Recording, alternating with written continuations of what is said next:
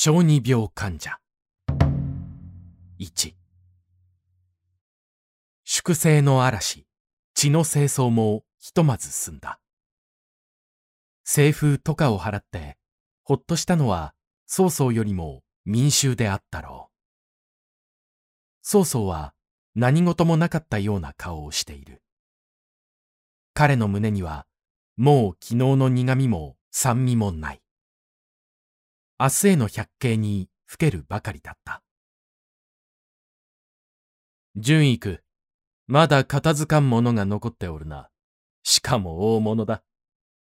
清涼の馬頭と助手の玄徳でしょそれだ。両名とも東条の義名に伝播し、世に対して半身歴々たる者ども。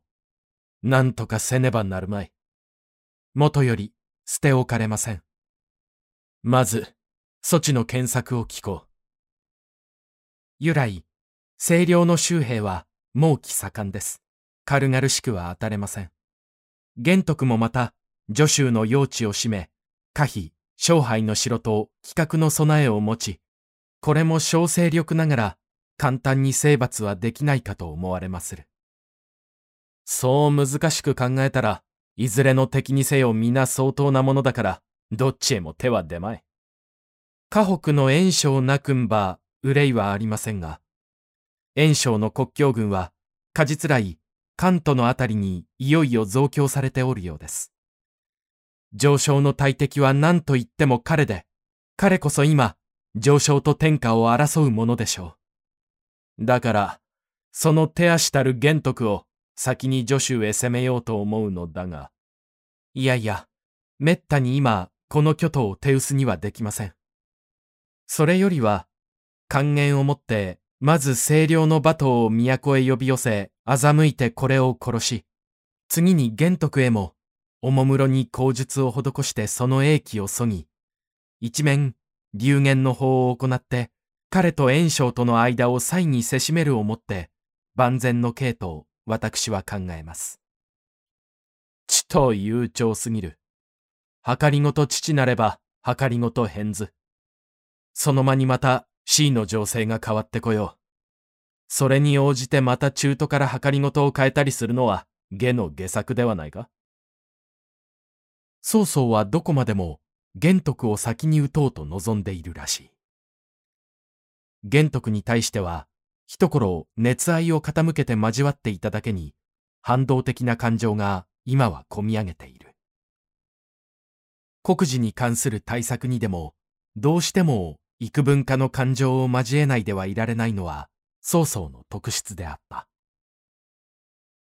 防御の室を閉じて二人がこう議しているところへ、ちょうど閣下が入ってきた。閣下もまた、曹操が信頼している威爆の一人である。いいところへ来た。そなたはどう思うか？閣下は即答した。それは一気に玄徳を討伐してしまうに限ります。なぜなら玄徳は、まだ助手を治めても歳月は浅いので、州民の心はつかみきれておらない。また、炎章は規制ばかり挙げているが、部下の伝法、心配、虚有などの了承も皆一致を書き、加うるに炎章自身の優柔不断、なんで神速の兵を動かせましょうや。その説は自分の死亡と合致したので、曹操は立ちどころに決心して、軍艦、参謀、各司令、領職、輸送などの各司令を一堂に呼び集め、兵二十万を整え五部隊に分かち、参道より助手へ攻め下れ。と、軍令を発した。諸大将の兵馬は、たちまち助手へ向かった。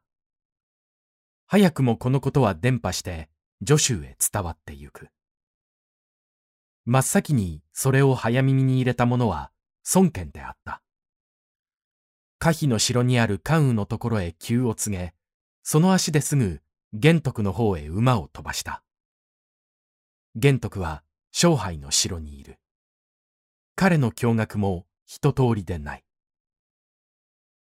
決勝の肘露見して、当国級以下の会えないご最後。いずれは核あろうかとも覚悟していたが、炎章へ書簡を押したためなさいまし。それを携えて、河北の救援を求めに参りましょう。それしか方法はありません。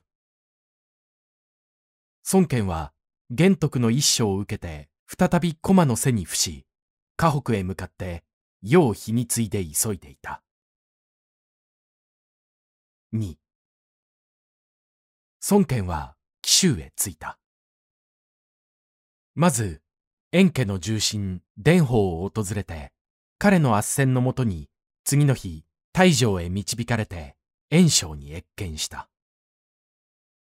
どうしたのか、炎章は痛く憔悴していて、遺憾も正していない。蓮舫は驚いて、どうなさいましたかと怪しんで問うた。炎章は言葉にも力がなく、わしはよくよく子供運が悪いと見える。次女はたくさんあるが、皆出来が良くない。一人第五男だけは、まだ幼いが天性の光が見え、末頼もしく思っていたところ、なんたることじゃ。この頃また海藻を病んで、命も危うい容体になってしもうた。財宝万家、何一つ不足というものはないが、老いの寿命と子孫ばかりは、どうにもならぬものである。他国の死者が貯立しているのも忘れて、炎章はただこの病を嘆いてばかりいた。蓮舫も慰めかねて、それはどうも。と、しばらく要件を言い出しかねていたが、やがて一点の木を和中に掴んで、時に今絶好な頼りを手にしました。それは、これによる竜玄徳の真が早馬で告げに来たことですが、と、炎章の英気を励まし、曹操は今、大軍を率いて助州へ向かっているとあります。必上、とかは手薄とならざるを得ません。我が君、この時に立たれて、天気に応じ今日ついて、一斉に都へ攻め入りたまわば、必勝は火を見るよりも明らかであり、神は天使を助け、下は万民の対抗と謳歌されるでありましょう。ほう。と、炎章の返事は依然生ぬるい。どこか、ほうけた面持ちしか見えない。蓮舫はなお解いて、ことわざにも、天のあたうるを取らざれば、かえって天の咎めを浮くと言います。いかがです？天下は今、進んで我が君の小中に転げ込もうとしていますが。いや、それもよいが。炎章は、面影に神戸を振って、それに答えた。なんとなく今は心が進まん。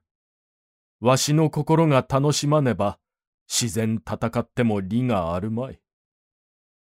どうしてですか？五男の病気が気がかりでの、夕べも泣いてばかりいて、一晩中よう眠りもせなんだ。お子様のご病気は、医者と女に任せておかれたらどうですか？玉を失ってから悔いても及ぶまい。そちは、我が子が瀕死の日でも、狩りの友が誘いに来たら、共に家を出るか？蓮舫は黙ってしまった。熱心に支持してくれた蓮舫の行為は深く心に射していたが、孫権もつらつら炎章の人物と今日の様子を眺めて、これ以上強いるのは無益と諦めてしまった。で、蓮舫の目へ目顔で合図しながら退出しようとすると、炎章も少し悪い気がしたと見えて、立ち返ったら、竜玄徳へはよろしく伝えてくれ。そしてもし、曹操の大軍に支えがたく、助手も捨てるのほかないような場合になったら、いつでも我が紀州へ頼って参られるがよいとな。くれぐれ悪く思わないように。と重ねていった。